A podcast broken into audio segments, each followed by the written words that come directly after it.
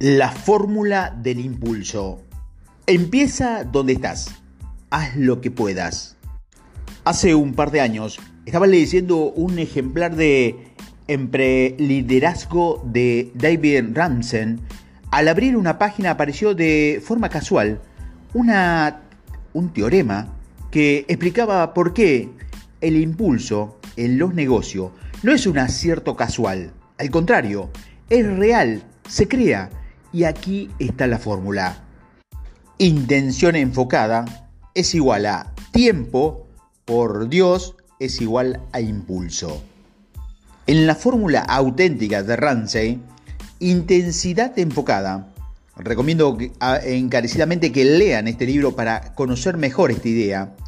Lo que me encanta de esta fórmula, eh, esta fórmula del impulso, es que explica prácticamente todo lo que se ha visto en crear o no crear en los años que llevo en este trabajo.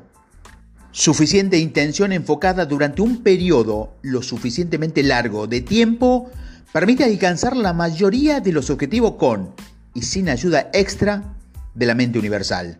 Aunque el hecho de que realmente llegue a activar la palanca del impulso parece ser una cuestión de azar.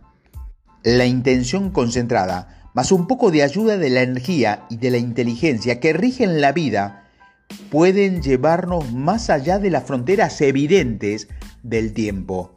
Y algunas veces las cosas inexplicables simplemente suceden, sin que les hayamos dedicado tanto tiempo o esfuerzo como esperamos. Las personas que ponen su fe en el desarrollo de la vida a través del tiempo, sin ninguna intención enfocada en particular, a menudo terminan con vidas de gran importancia e impacto, llevadas por el impulso de lo que es, a ojos ajenos, parece oportunidades y buena fortuna. Por supuesto, cuando unimos las dos cosas, maximizamos nuestras posibilidades de éxito. Cuando enfocamos nuestra intención en lo que sea que queremos crear en el mundo, mantenemos ese foco durante el tiempo necesario y hacemos espacio en nuestra mente y en nuestra vida para posibilidades antes invisibles. El ímpetu y los resultados inevitables que siguen a su creación aparecerán. Pregúntate, ¿de qué manera te has implicado hoy en tu proyecto imposible? ¿Qué has hecho? ¿Qué has notado? ¿Qué ha pasado?